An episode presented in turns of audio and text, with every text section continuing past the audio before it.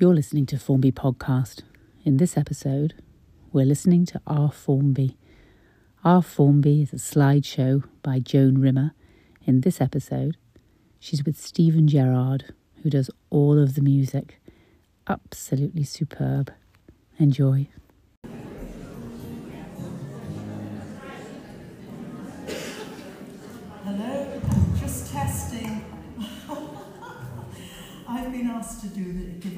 Messages, etc. There. So, first of all, can I say a big thank you to Joan, Steve, and Siobhan coming here today to put on our Formby memories. And also a big thank you to our projector man, Mark. thank you. okay. Um, the usual announcement, toilets, fire exits. Toilets are down in what I call the vestibule at the bottom, and fire exits here and the bottom. I feel as though I'm on easyJet. Okay. Teas and coffees, please stay in your seats. They're going to be served to you. Um, we don't want a little queue here, so please stay in your seats and enjoy. Um, we've also put together a list of groups for adults in Formby, and it's available on the, on the way out. So we've got, um, it's to let you know about the befriending scheme, Formby Carers Support Group, the Luncheon Club, Cafe Chat, Cuppa and Chat, um, the library coffee mornings, and all events at St Peter's Church. Oh, and the Chattery. So there's quite a whole list of events, dates and times that may be interest, may be useful for you to know what's going on. So I'd like you to sit back. I think have I done all the messages? The only thing is, Joan's got some books for sale and what else to do. Well, I know that everybody, everybody was expecting to see Nick here with me today, and a lot of you do know about this, but unfortunately, three weeks uh, this coming Thursday, he had a very bad accident and ended up with a broken hip. Since then, everything went from bad to worse, and he's been in three different hospitals. He's had four operations, but he came home yesterday, so that's really good news because he is going to get better now. But when all this happened, I was in a panic because I thought, well, how am I going to do anything? And then I thought of Steve because we had all three of us done something previously. And I rang Steve, and he has been incredible. It's um, the, the same, you'll be seeing the same pictures, but it is nothing like the show that uh, and I should have done last year when we had to abandon it. Um, I only saw what we were doing on Saturday, and I didn't know where I was. I was so confused. Steve and Mark together have worked a miracle in this, and it's a different show completely. But um, Nick will, uh, Steve will carry on and do the rest of it. Yes. Introduce you to Siobhan. And ask what more to say. Uh, welcome to the Our Formby uh, presentation. Uh, Stephen Gerrard and Joan Rimmer have been doing this for ages, and I've been invited to just introduce you. I'm Siobhan Mulrooney. I do an Instagram post of Absolute Formby, and I do a podcast where I record and capture voices. So I've worked with Joan for probably three, four years now, capturing her poems and capturing historical sort of parts of Formby. And the idea of it is it captures it and then it shares it with anybody who wants to listen to history in an audio format. So the Formby podcast, you can hear that if you type it into Google. But we're not here to talk about that today. We're here to talk about an awareness of Formby and Southport. Often these people are referred to as sand grounders. Now, to be a sand grounder, it's quite specific. You have to be born from the River Alt in Formby to the River Nelson in Hesketh Bank. So that's part of the geography. You can be called a sand grounder and you have to have had three generations within this specific area. So when we're looking at who is actually a true sand grounder, you have to look at these geographical things and then the family history of is your great grandmother born within these two rivers. I'm a blowing, I'm somebody who's a newcomer to Formby, um, and I came to Formby in 2020, oh, uh, sorry, 2000. Um, so I'm from Cumbria, so I'm a long, long way south here. But Joan's family goes back generations. She is a true sand grounder. And I think you can see that in the poems that she's written and the stories that she's pulled together. Beyond superb.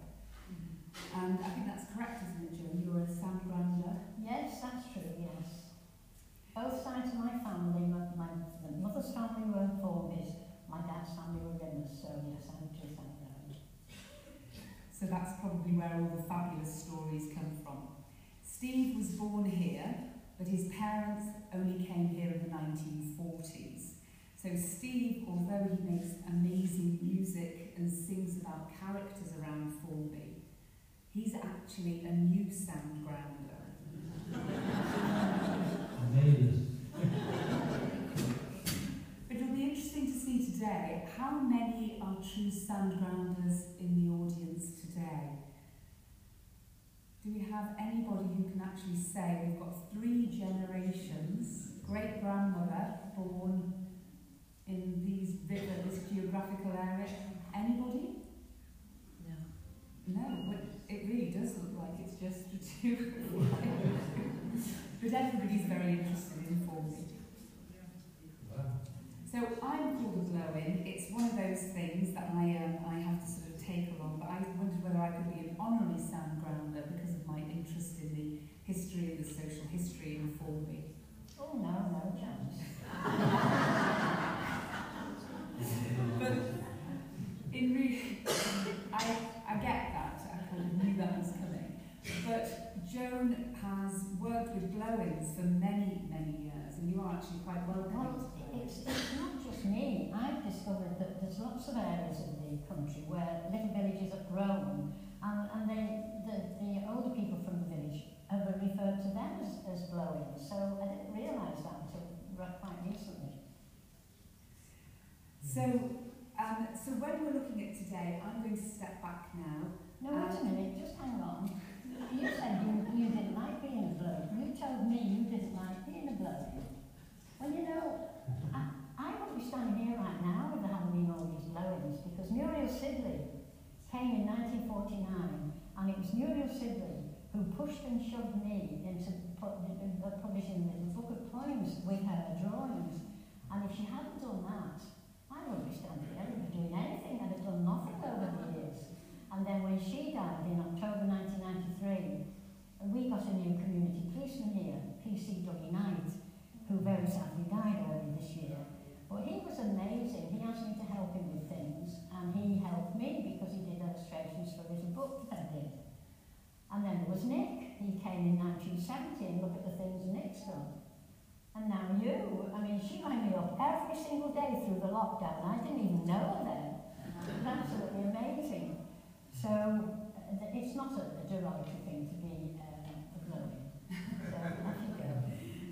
So I will leave you to it. I phoned Joan every day during lockdown. She'd done a, an amazing talk at Formby Ladies Golf Club.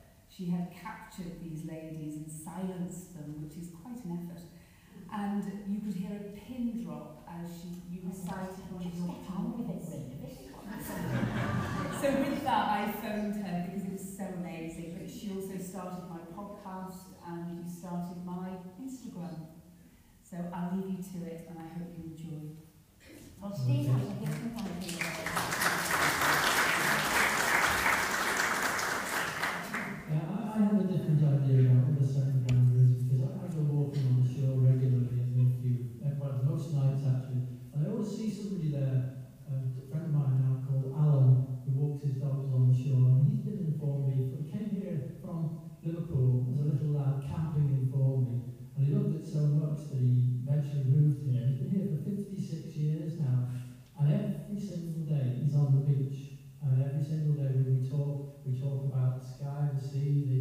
you know what's going on down there. And to me, uh, if I was to say what a true sand grinder is, it would be him. Um, just he's got the sand in his blood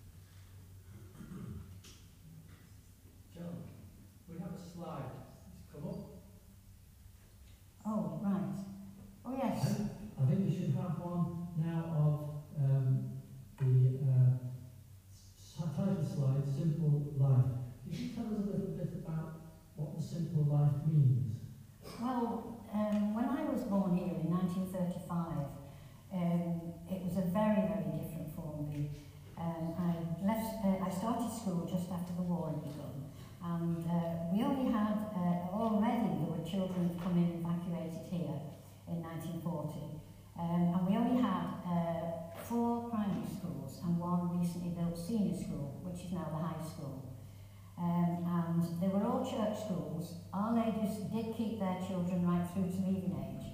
Well, the other three schools, uh, St. Luke, St. Peter's, St. Luke's and Holy Trinity, um, they were absolutely bursting at the seams with children when, uh, when they came to live here. Uh, but we, did, it, we all got on really, really well. And a lot of these children, um, it was just a little farming village, loads and loads of fields and farms and ditches. And these kids had never ever seen a real live cow or a pig or anything like that. They didn't know that carrots came out of the ground or peas came out of a pod. They just thought they came out of tins, you know. So it was, it was really a, a, a very busy time. And it was a time when we were too young to realise how serious everything was. And when Seaforth Barracks got bombed, they built Harrington Barracks here, and um, we got all these troops of soldiers here. I mean, we'd never seen anything like it. It was just a little sleepy village where nothing. And then all these troops were marching around the streets, and they had military bands, and if it was a weekend or a holiday time from school, as soon as we heard the bands, we were, it's like the Pied Piper, children came from all over and followed them and marched along with them. Um, and one of the regiments, the Inniskilling Fusiliers, they were wearing kilts, and we'd never seen anything, anything like that. No men we'd ever seen wearing skirts. So it was, and we just marched along with them, and it was lovely. And then the following year was when the main blitz hit, hit Liverpool, and uh, that was just absolutely terrible. It was Liverpool and Bootle just bombed out of existence, really. And so that was when we got another influx of people coming into Formby whole families came this time and they just went into any empty houses that were available. Uh, one family near me, they lived in, in a shed on, on uh, Lowes Farm, but it was a very, very nice shed and they loved it and they stayed there long, long. So the population began to grow enormously from about 7 to 8,000 when I was at school, that um, by the 1950, by 1950 it had grown to 10,000 because once the war was over, these people who were nowhere to go back to, they had to be housed if they wanted to stay here. And so um, there were a few um, individual builders, uh, buildings that went up, but not really very many. But there was the first um, council buildings came in Alderson Crescent on a farmer's field there. And um, uh, I'm just trying to think Yes, that's right. The building, the buildings all started. And also, um, we had at that time, we had nine policemen in Formby at that time, in, in, in just during the war time. We had um, one living in the police station itself, six living in houses alongside and one inspector in Old Mill Lane in a rented police house, and one in School Lane. And then right after the war, in 1948, they decided um, that, well, the, it was actually county police then, and they decided that they needed some more policemen. So they built another six houses opposite uh, what is now um, uh, Don. And so we had 15 policemen in Formby in the 1950s when we got no crime. It was absolutely ridiculous, and they all loved it. They wanted to, every policeman in the county force wanted to get to Formby. And the difference then was that we knew, we were only a small community, and we all knew every policeman by name. We were, we were, and they just knew most of us as well. It was just, it was just really, really nice. And it wasn't until 1959 when Arthur Briscoe built the Park Road estate that the place really began to grow has gone on growing and growing and growing since then. And um, I think probably that's where you come in next, don't you, with uh, Um, yeah, well, you know, my family came here in um, 1947, uh, but the, my grandmother was um, basically bombed out of Liverpool. Um, she had four children, and when the bomb started falling, like so many families, she was terrified. I got on the train with the four children.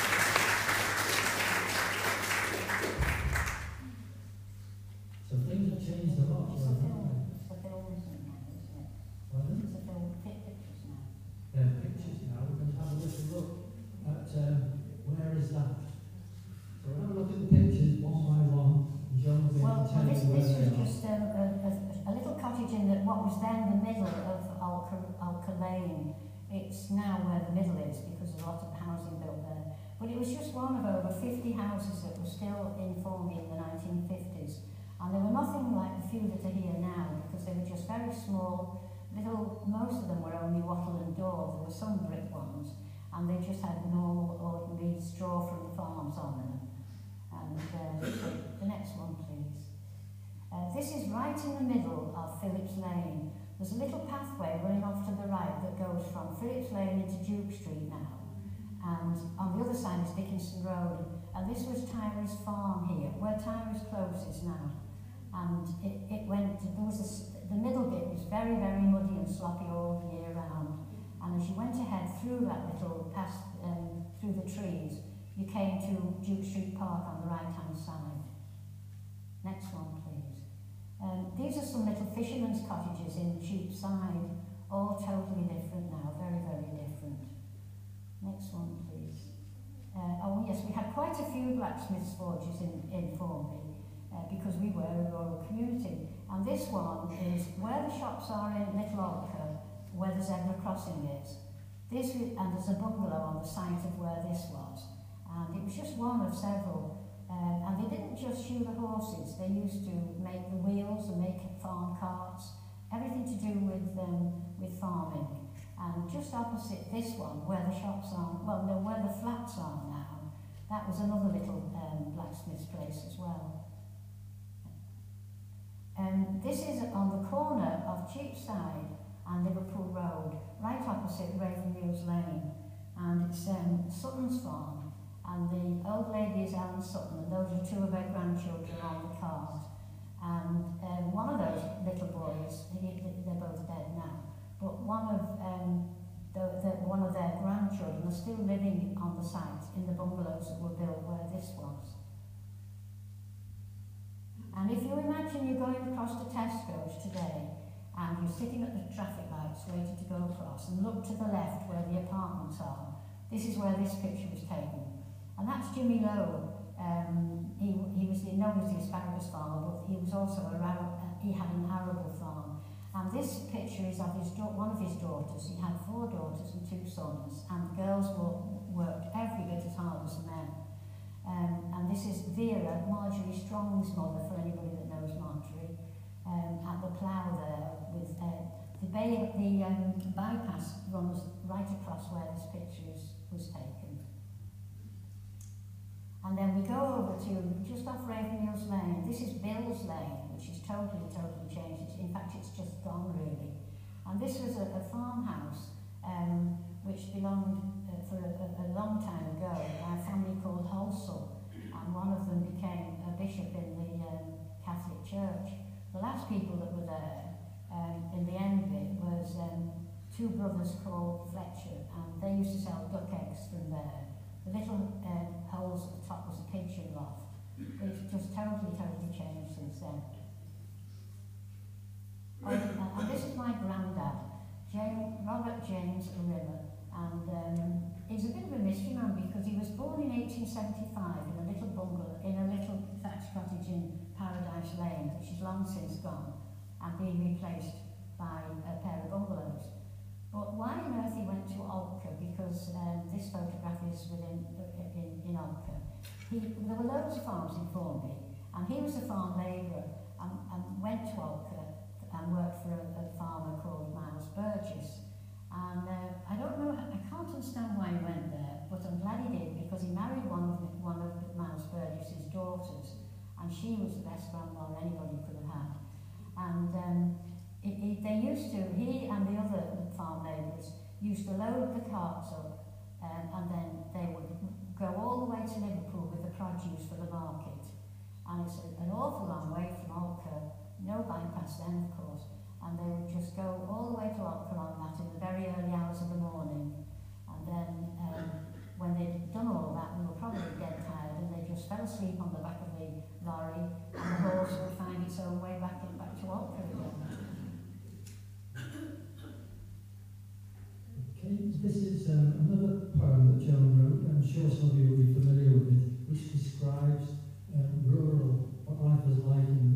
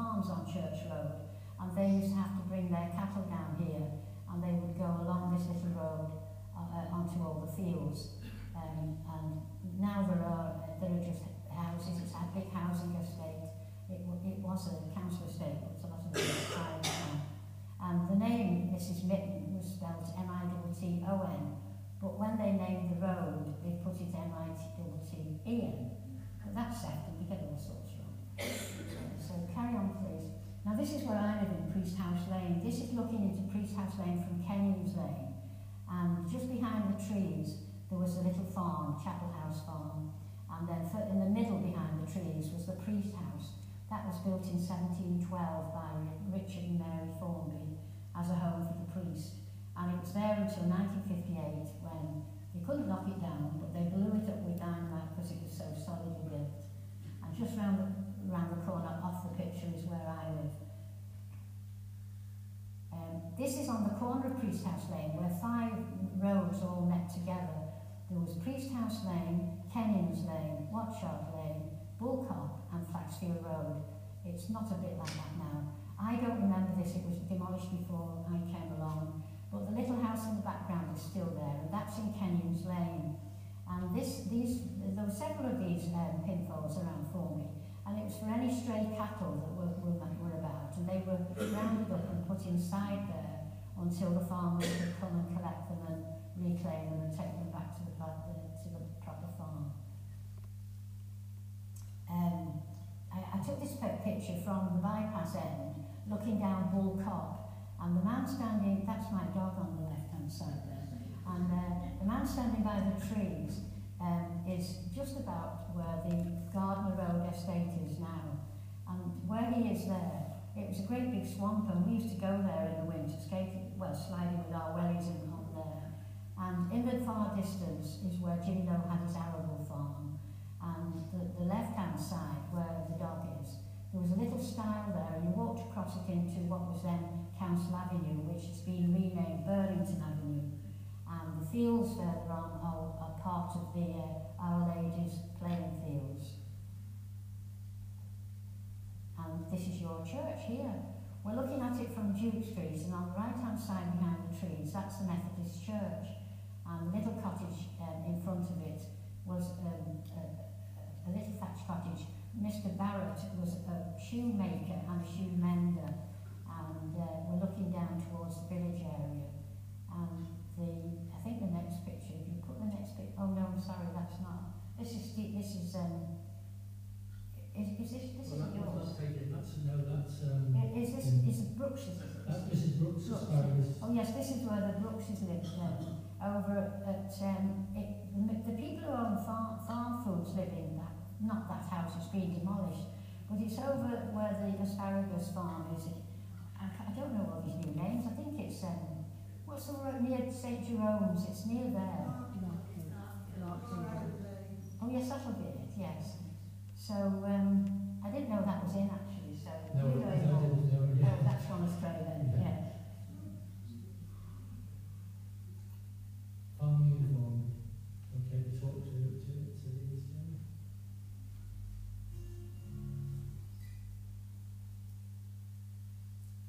it's, it's, it's, it's, it's, it's, it's, it's, it's, it's, it's, it's, it's, it's, oh no, that shouldn't be there, just pass on with that one. Oh, this is the one. That should have followed from the one, because that is, is, is this church, looking at um, the Methodist church. And um, all the cows were from the farm in Duke Street, which was close to where the, the park is now.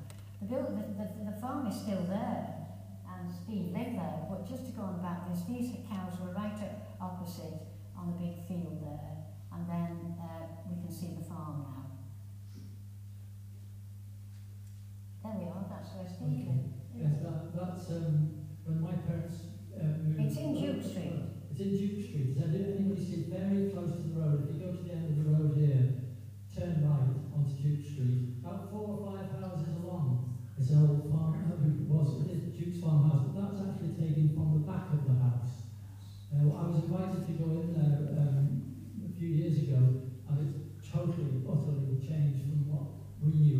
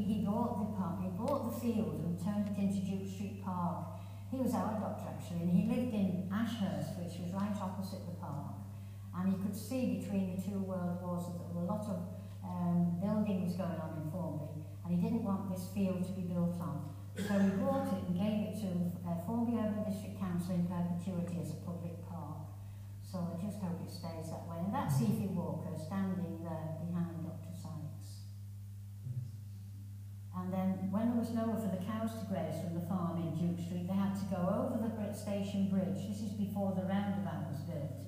And they went over the bridge to all the fields at Kirk Lake Road.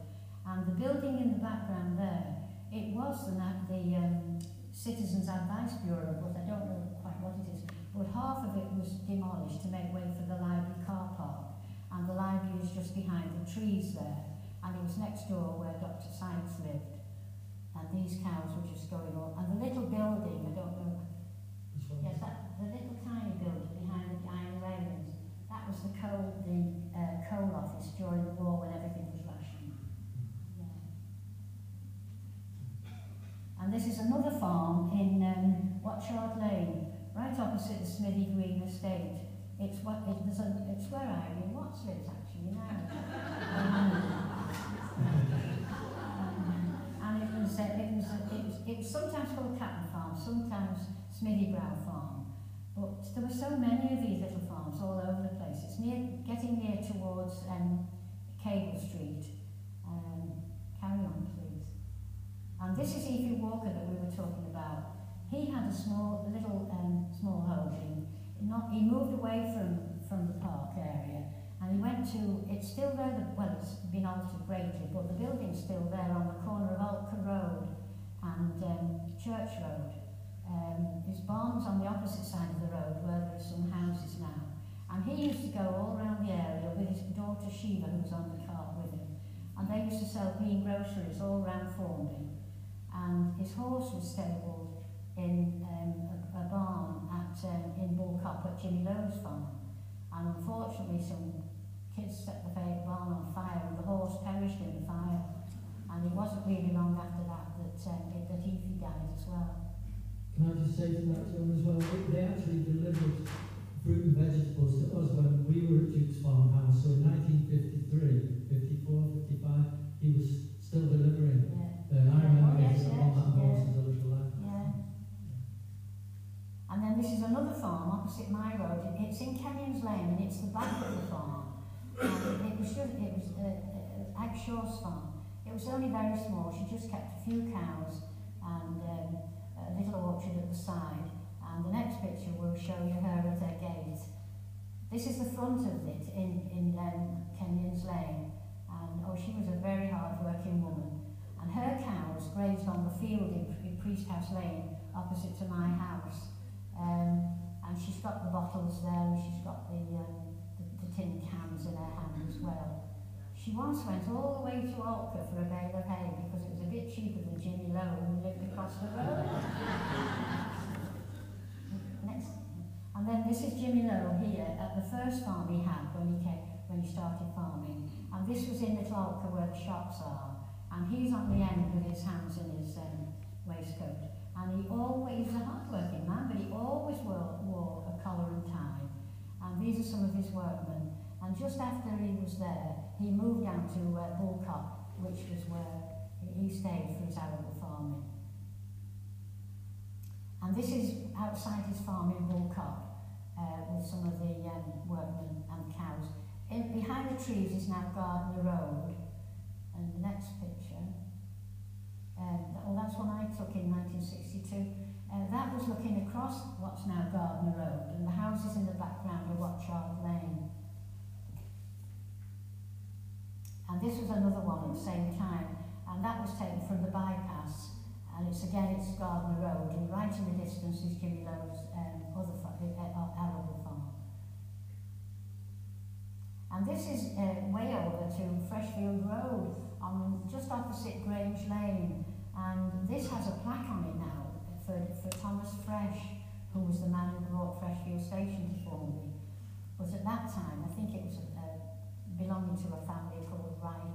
It's, it's, it's just sticking out at the bit that you have to go sort of round it to get to Freshfield Station. And this was a picture from a 1937 newspaper, but it looks to me older than 1937.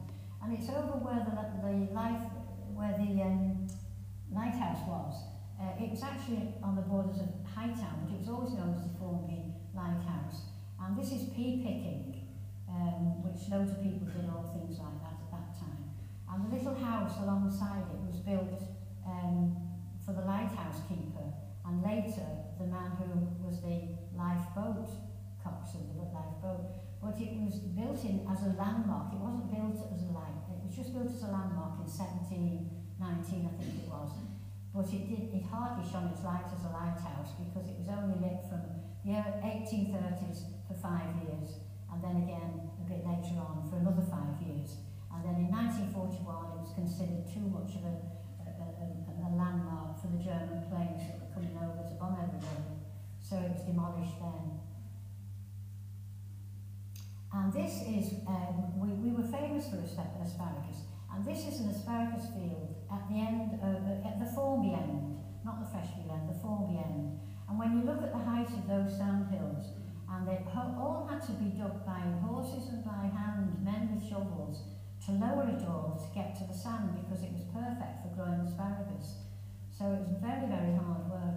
And the young man sitting there was the body servant, and I really don't know what that was, for Miles, Miles Formby, who lived at Kirklake Bank, and it was their asparagus field, Formby's asparagus field. But he was a, a disabled man, so maybe that was what this body servant was. Okay, now we picked up from that that Jimmy Lowe was probably the most famous of the asparagus growers, and it's sad to see that asparagus is now, um, there's only one or two fields left now. The, the Brooks family uh, have been running. Um, but Jimmy Lowe was actually famous nationwide, right throughout this country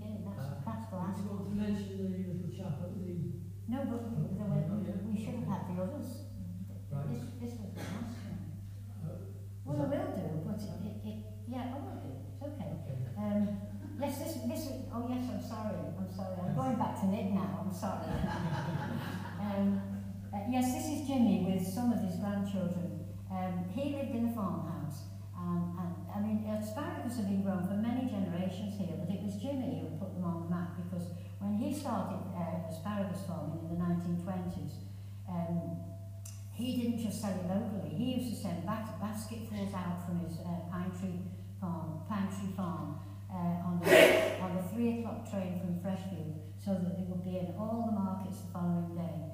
And he actually was the uh, national champion um, seven times uh, with his asparagus. And it would have oh sorry, six times. It would have been seven, but the um, the year he didn't get it, it snowed in 1935, the year I was born, and um, it, and his crop was all lost. So he was very, very well known. And in this picture, he's got um, all some of his. he- He's got. He had four daughters, but three of them are in this picture with their children. Uh, I mentioned Marjorie Strong before, and she's there in the arms of her mum with her hand on the dark horse's bridle, and her sister's on the top. Um, I went to school with all of them, and I was very friendly with them all. And uh, the, the dog was Peter, and he was 21 when he died. Now this little fellow on the end, I started school on the same day as him, and I think you've got a picture of him now. We, we, we, we're still here in Formby, but we're a bit the worse for wear now. But um, I think you've got a picture of Yes, it is. I think many of you know Derek, Derek Perry. Um, he, he was uh, he was in, in do you remember? He was in the uh, in this picture. He was at St Luke's one recently doing his dancing for the, uh, the the songs that were being played in St Luke's garden. So I think he helps at the carers quite a bit. Yes, I think he does. Now you can probably do this just as well as I can with Darren's training. Okay. These uh, wheels here were, uh, till a few years ago, were actually in one of the asparagus fields. Don't know If anybody remembers them, if you walk down there, and they've now been removed, and I think they've been put somewhere in the National Trust offices. Um, I don't know. That was once a very beautiful asparagus field, a small, beautiful uh, place. Uh, and then the next slide shows this asparagus they- trails. Anybody They've disappeared, they're not there anymore. No, it has disappeared. These, this particular sculpture is gone. Oh, yeah. Yeah, I was down there the other night looking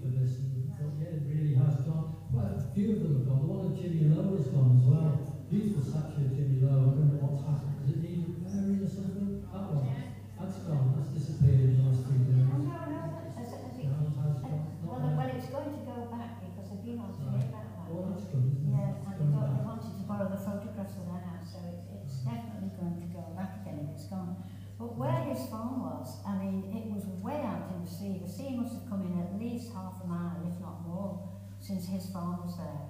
Because the place that was the bunching sheds is now where the car park is, and that was way, way back, a long way back from um, from the sea. So, but, but I didn't know it disappeared. Yeah. I think that one's still there. This was, um, you know this, you know about this, don't you? It was a carving in, in a tree of the way they did the work for the asparagus, which shows the steep height of the, um, of, the- of the and the cart at the bottom of them. Oh, and this is Mr. Aindow, the other asparagus farmer. They were far, they were farming long before Jimmy Lowe, and this is just a picture of him, a, a, carving of him. That's the, um, the asparagus field now just behind the the Brooks's family, who still grow asparagus or have been doing, um, that's the last field that they planted. I think they may be doing one more. When I stopped to talk to David Brooks about two months ago, he said, this is the, uh, this field is now redundant for six years, we've got to leave it for six years. We're going to move on to another one, but after that, he said, I said, well, who's taking over after that? And he said, don't know. Whether we've got anybody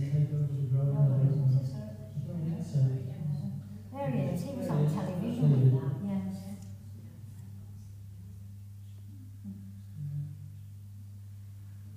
The village. The village. What? I've seen it say about. Well, off we go with the village then. Am I just talking about this now? Yes. Oh right. Oh well. I'm sorry. I'm really sorry about this. I'm not used to it with with Steve, but it's very good to have done all this. Yes, this is a very old picture when there was a little cottage on the corner which used to be Barclays Lounge. So we could just pass on with that one. Um, this was the same view, but with before the roundabout came. And this was Rimmer's shop on the corner, which is, it is at the moment Lloyd's Bank, heavens knows what it's going to be. But this was um, the Rimmer, they're no relation to me, but they all lived alongside me. And they were a marvellous family, really, because um, the business was founded in 1844 and it was still there until the 1960s. But this was um, at a time when they were so big, the Christmas period this would be, when all the stock that they had, turkeys, geese, everything, were all there outside. And this is the whole family there. Um, Richard Formby was the one who started the business and it was taken over by all the family after that. They were a big family. There were six of them, three women and three men. And the little boys in the picture eventually took over the business. And they all lived above there, um, in the, in, above the shop, which, like I say, is now where Lloyd's Bank is. And that's Jimmy, one of the children of them. And he was, he was a, the longest serving chairman for any authority I think in history because he was 11 times the chairman of Formby Urban District Council and he's here with John Breeze who was the uh, clerk of the council and he was such a lovely man, he was very very kind to us and he was a good neighbour of ours and he was And he also, was also a neighbour of ours, yes. Well, his family built the two pairs of houses in my road in Priest House Lane and they all lived in them and then he later moved to Duke Street and he had uh, one of the first houses to be built after the war was the one next door to you. And um, And he eventually became Justice of the Peace, didn't he? oh, he was a JP and he had the MBE as well. He was a lovely man. Tell stories about um, Oh gosh, we'll be here forever if we do this. Oh, do you mind? tell us I love this story. Well, there was. I think it's the one about um, Nellie. It's No, this was oh no, that, that, that little book. That, that'll get in much Oh, right, yeah. Well, it's in that little book. If people have got that little book I've recently done, you know, you'll have heard it before. Yes, um, this boy, he had, they all had order boys, these shops, and they didn't get paid very much. But they used to deliver everything free to all the customers. And this little lad had been going, he, he went to, he delivered, he was coming back from delivery, and it was going dark. He, he, he was only about 12, and he'd gone after school. And it was, by the time he got back, He'd no lights on the bike, but it, it was dark when he got back, and a policeman stopped him. And he said, look, I've told you umpteen times about this, about riding without lights, and you keep doing it, so this time I'm going to find you, I'm going to get you and find you, and you teach you a lesson. And he said, no, you won't, this little cocky boy. And uh, anyway, he, they did. And when he got to the court, which was in the council offices, it was Rimmer who was the magistrate. And he said to this boy, we'll call him John, and he said to John, um, will you give me your full name, please? And he said, well, you know who I am. And he said, well, I need to ask you to give me your full name. And he said, but I'm your order so you know who I am. And he said, please don't be impertinent. I cannot continue until you give me your full name. So he told me. And uh, then, of course, he must have hated doing this because he was, he was a lovely man. But he couldn't show any, you know, advantages to his own staff. So he said, well, uh, it's, it, it was a very dangerous thing to do. You could have got killed yourself or you could have had an accident, caused another accident. So I'm very sorry to say I've got to find you two and sixpence for this offence. You may go. Well, the poor lad went off feeling very aggrieved about this. And I do think that, it, that his father went to see Jimmy later on and gave him the two and six back. but that was, that was how it was. Yes. I think in Formby in those days, if you got into any trouble of any kind, first thing would happen,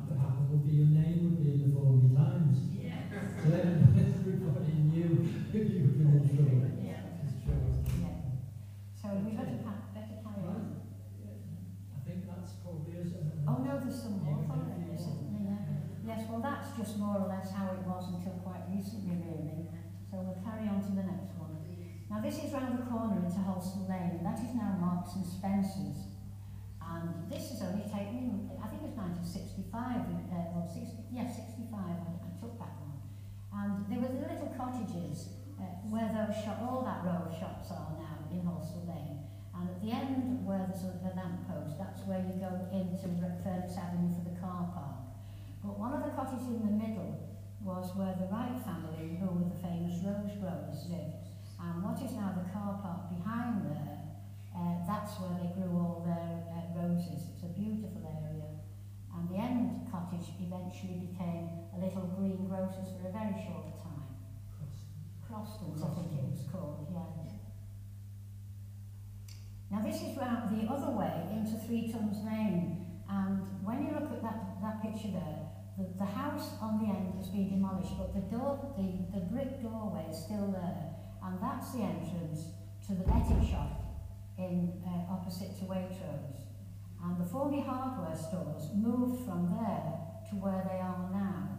And Joan Holden, who had that shop, moved back there, moved there. So they did a swap over. And uh, the next picture I'll show you uh, and that is Ray Maddock who, who took over the shop from Soapy Smith. Soapy Smith had it he retired, and Ray and his father took it over. And Dominic used to say all sorts about four candles. And all everything. hours. But, yeah, it was 1957 when they got it.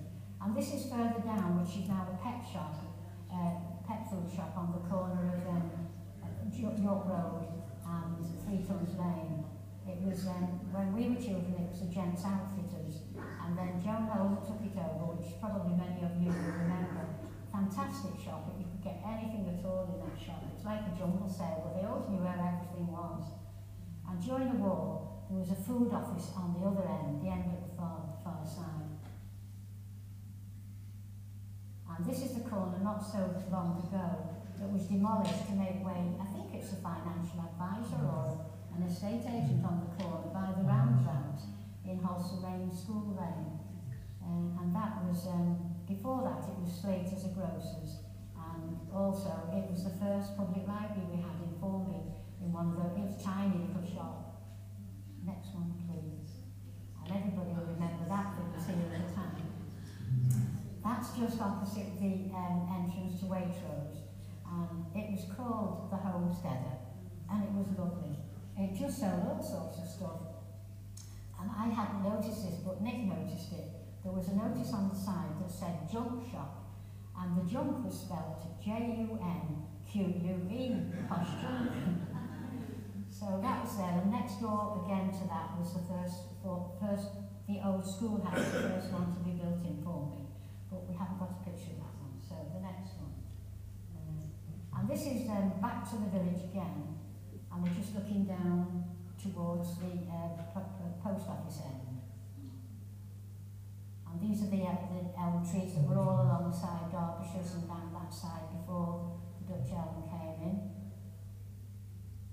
Um, pretty much, uh, if this is on the left hand side now, where those verandas are, that is where the doctor's surgery is now.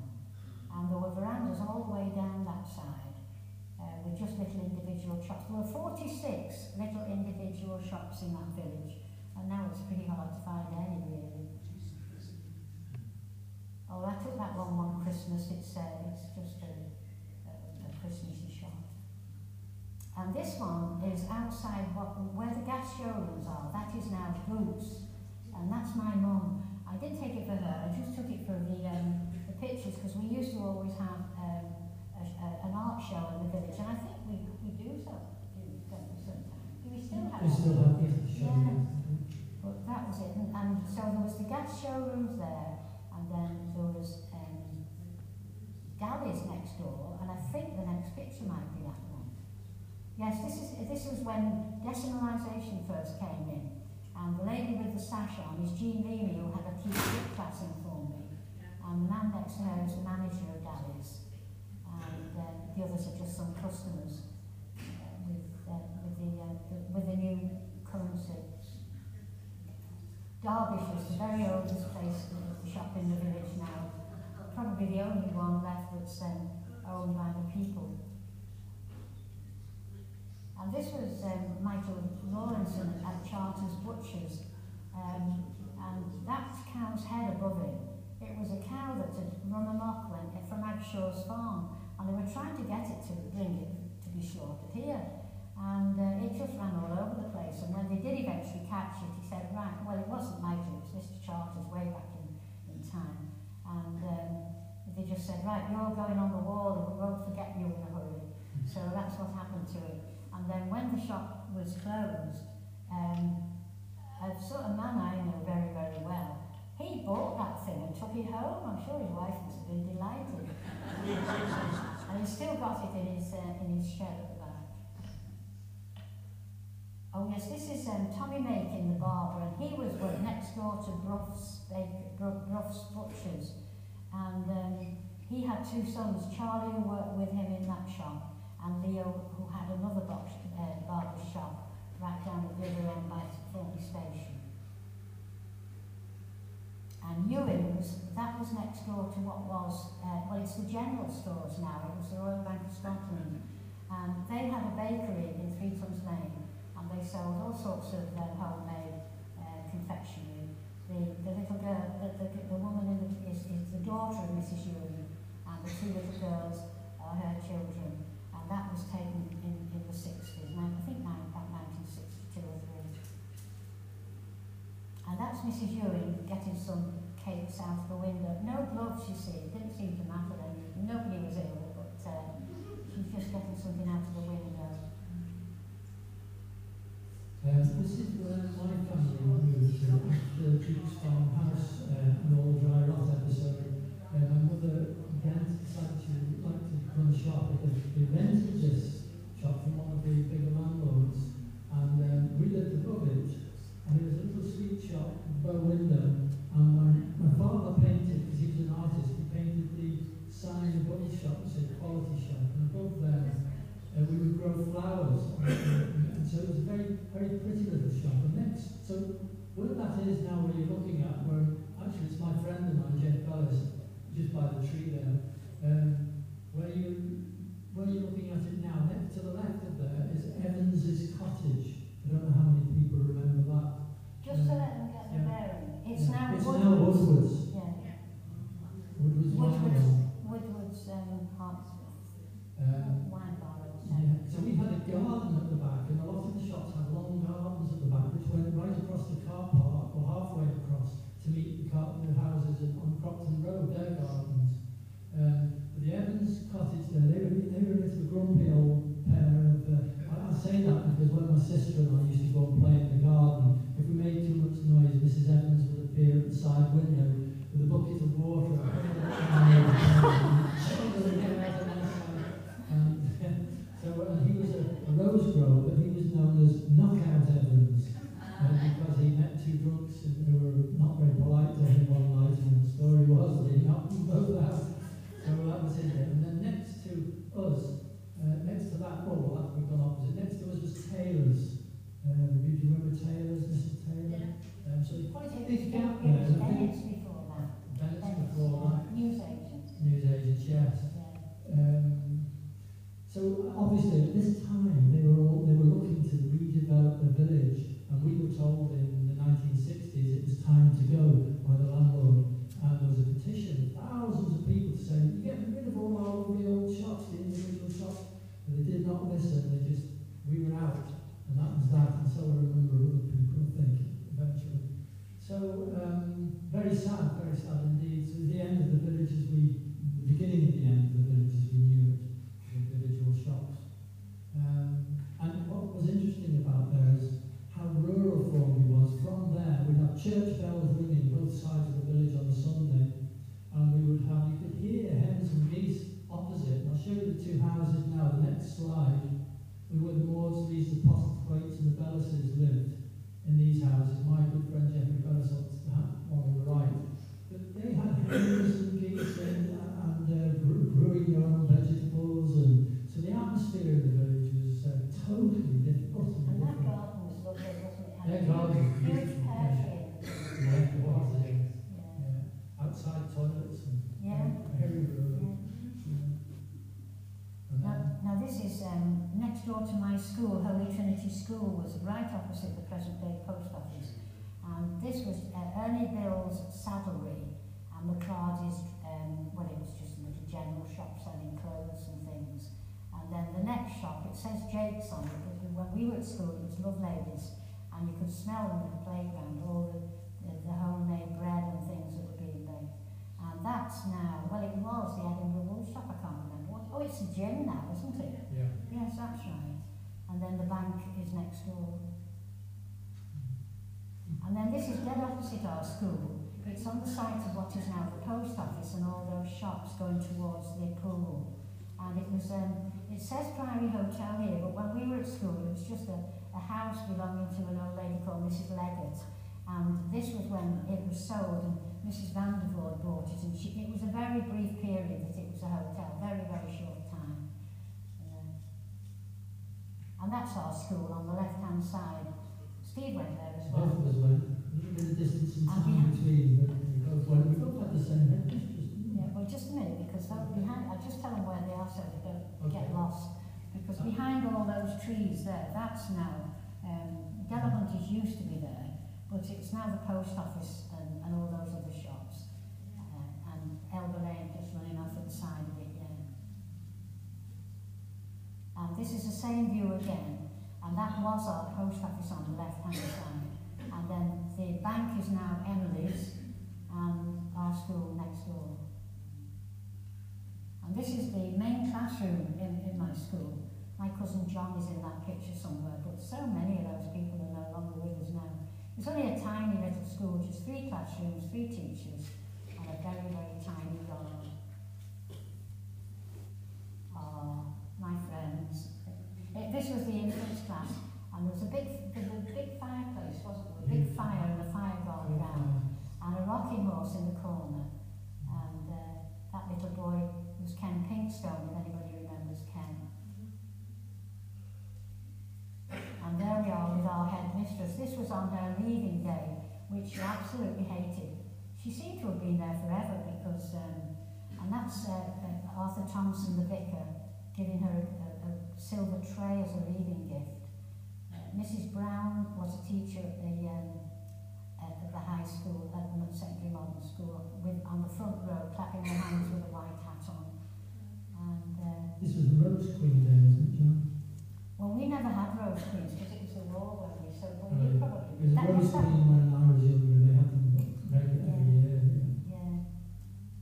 Yeah. Uh, Lifeboat Road again, just going down towards the shore. We I think, earlier on, so we'll see the next one. Uh, that's the boathouse on the left there, and the cottage just behind it. Jo- um, John Ado lived in that um, cottage, and he used to have to record the tide times every 15 minutes through the, through the day. Um, and you can see that the sandhills are quite steep there. And this is a very old picture of the boathouse. It did look like that in, in my day. It was um, the very, very first one in the whole world, 1776 when that was built. And it was responsible for saving the lives of over 200 shi uh, shipwrecked sailors that would most definitely not have survived. And um, it, it operated from 1776 right through to 1918. The last boat went out in 1916 and then it, it was uh, it was closed and a family moved in. Um, the Norrises moved in. Well, it was the Angos first and then the Norrises, and um, uh, it was eventually um, they had to leave it in 1958, and eventually it was just uh, all pulled down. This is a model that Pete Norris, who lived in the boathouse, made, and it's a brilliant model because it's it's perfectly to scale. And it shows the lifeboat being pulled out of the ship, out of the, the boathouse uh, before it was carried down to the shore with the lifeboatmen around it. It's very, very. I don't know where it is now. That do you know where? I don't know if he's still got it, I'm not sure. Oh, it might be in the new museum they're going to have in Village.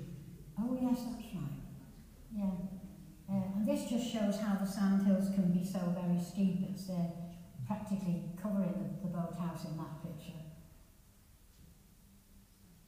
And this was all that was left a few years ago, but since then I think it's gone completely. I think there's nothing left now, so a I think the next, I think there's one of it. Well, that that was. I don't think that's left Oh, even now, yeah, is it? yeah, No. no, I don't think so. It's such a shame, you know, with such a history. But there you go. To the ne- next one. And these are the famous lifeboat Aindows. That's John Aindow in the middle, with four of his seven sons, and he was a very remarkable man. He was the um, he was he, he stayed on the lifeboat as a lifeboat man until he was 71 years of age. 48 years he spent on the lifeboat, and 25 of those he was the cox of the boat. And here's a picture of the whole crew. Um, what, what happened was the boat, the horses would be um, commandeered from any local uh, uh, farmers or coalmen, and that they would uh, put the uh, boat on the trailer, tow it down to the, to the sea, and then the horses would wade into the water until the boat was afloat, and they would brought, be, be uh, taken back and waited in the uh, boathouse for them coming back again. And there was one occasion in the in, I think it was 1836 when five of those lifeboat men were drowned in an attempted rescue. It was a terrible, terrible time. And 38 children were left without fathers. It was, it was dreadful. And one of them was a man called Robert Formby. And his wife, Ellen Formby, she was expecting her 14th child the at the time.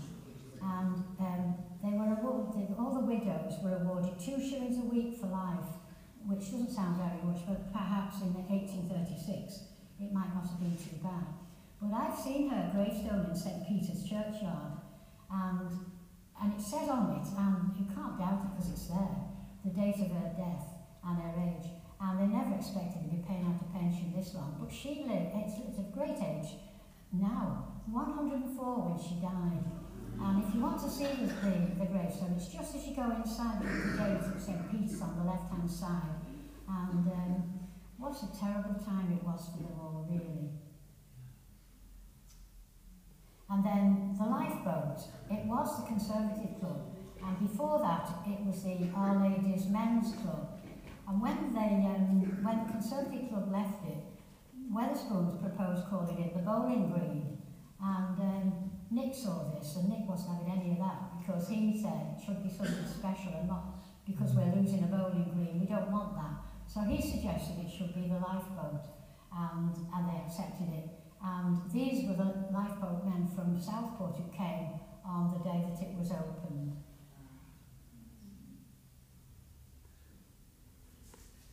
Just a little bit about the shipwrecks on the shore.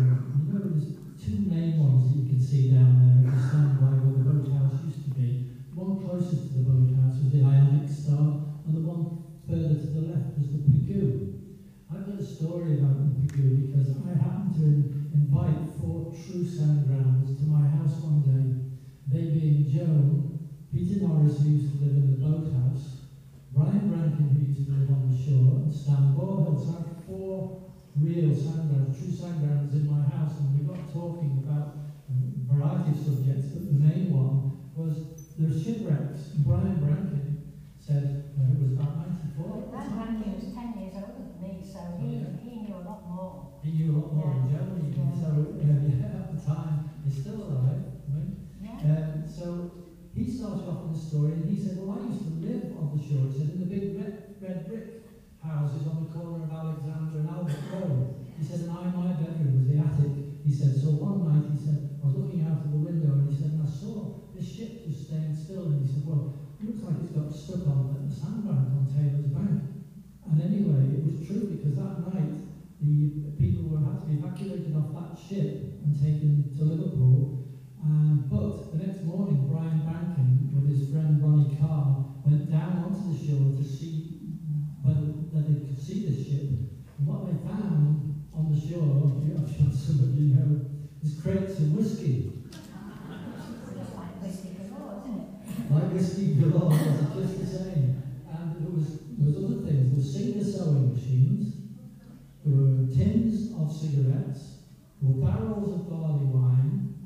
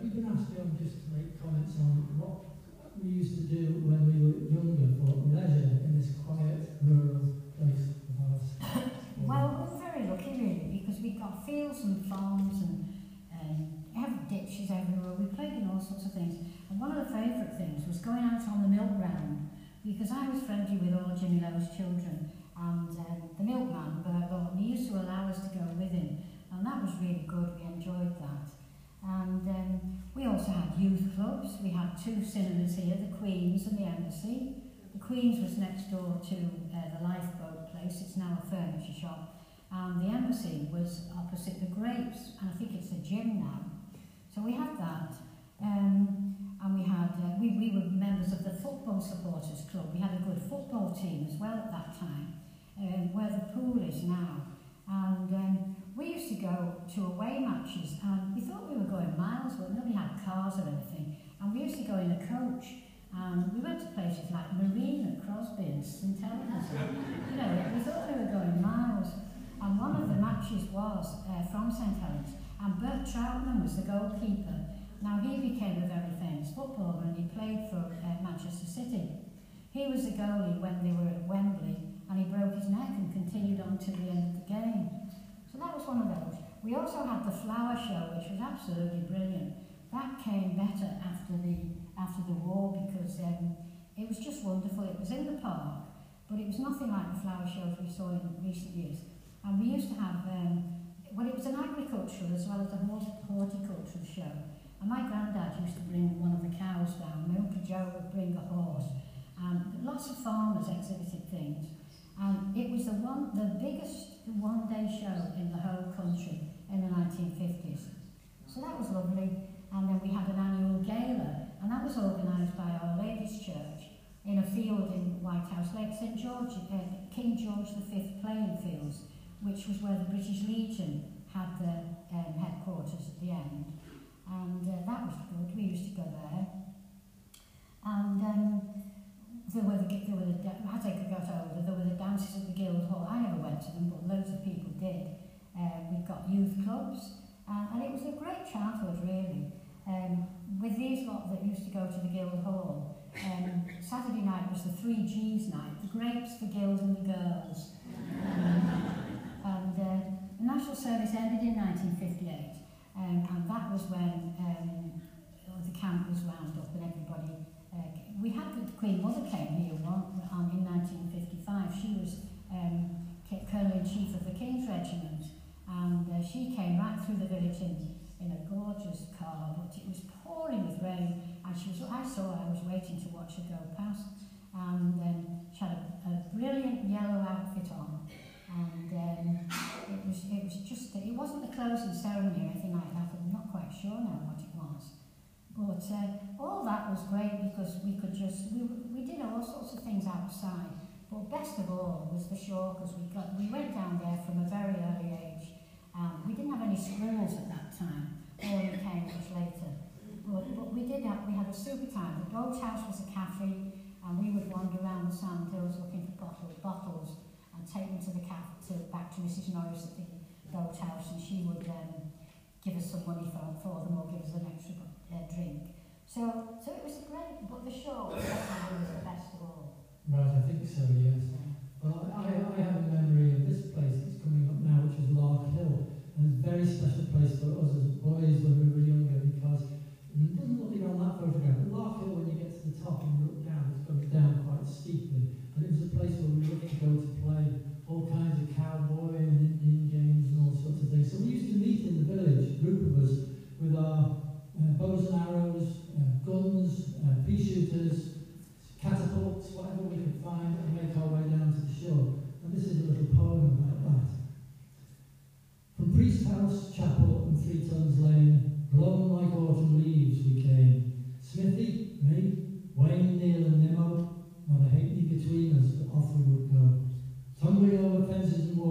past Jared Walkers and Huddle Hall, playing split the kipper, first to fall, like kitty cabanas where the pines stood tall.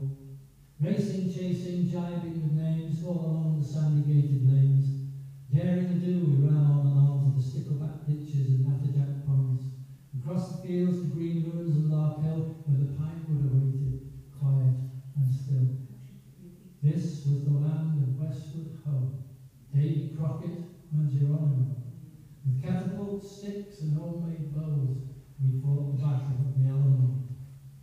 All day long the battle raged, buckaroos and Texans bold and brave, howling like hyenas we fell and we bled, the wounded, the captured, the dead and half dead, hiding in hollows, trapezing through trees, splinters, stings, bruised and grazed knees.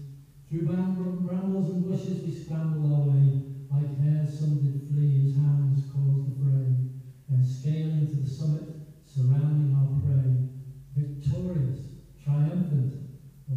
The handkerchief was waved.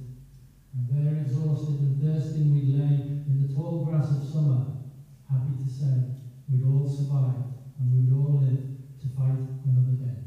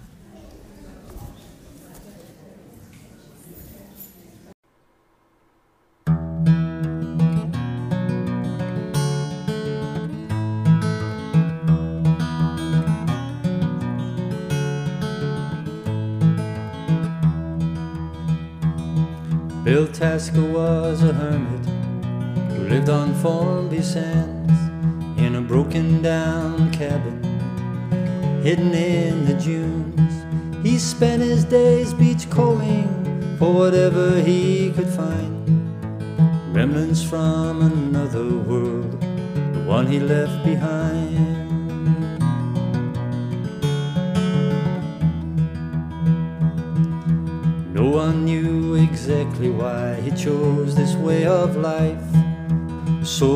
From the Great War, he'd seen a lot of strife. Some say there were scars from the battle's endless noise. Broken and downhearted, he followed his inner voice. He was a quiet and solitary man. His footprints fading in the sand. Western winds and ever changing skies shone in his eyes.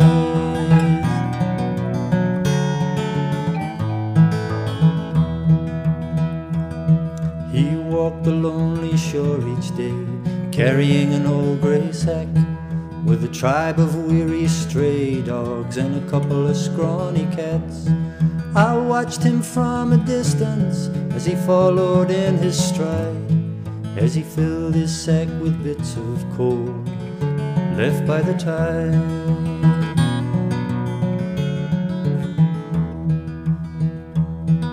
And in his tiny cabin, warmed by an old wood stove, the works of Keats and Shelley, a Bible and an old chessboard. On a bed of moss lay a bird with a broken wing. It was his way to be a friend smallest of living things. He was a quiet and solitary man. His footprints fading in the sand. The western winds and ever changing skies shone in his eyes.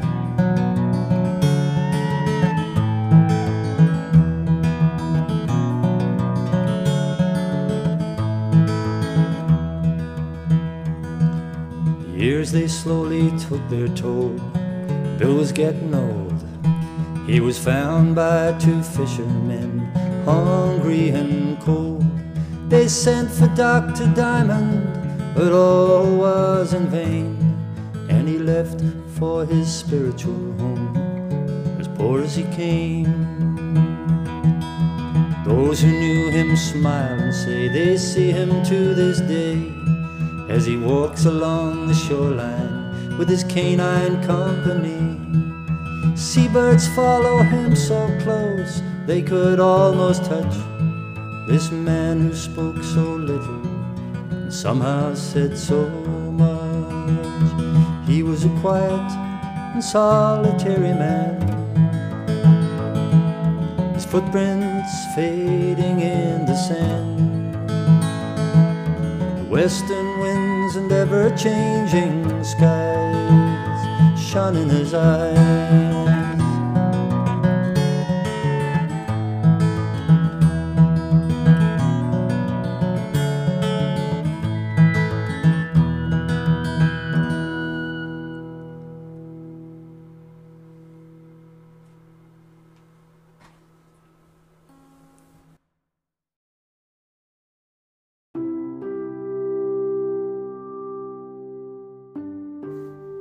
You've been listening to Formby Podcast. If you have a story that you'd like us to capture, you'd like us to share, email us at formbypodcast at gmail.com. Thanks for listening. See you next time.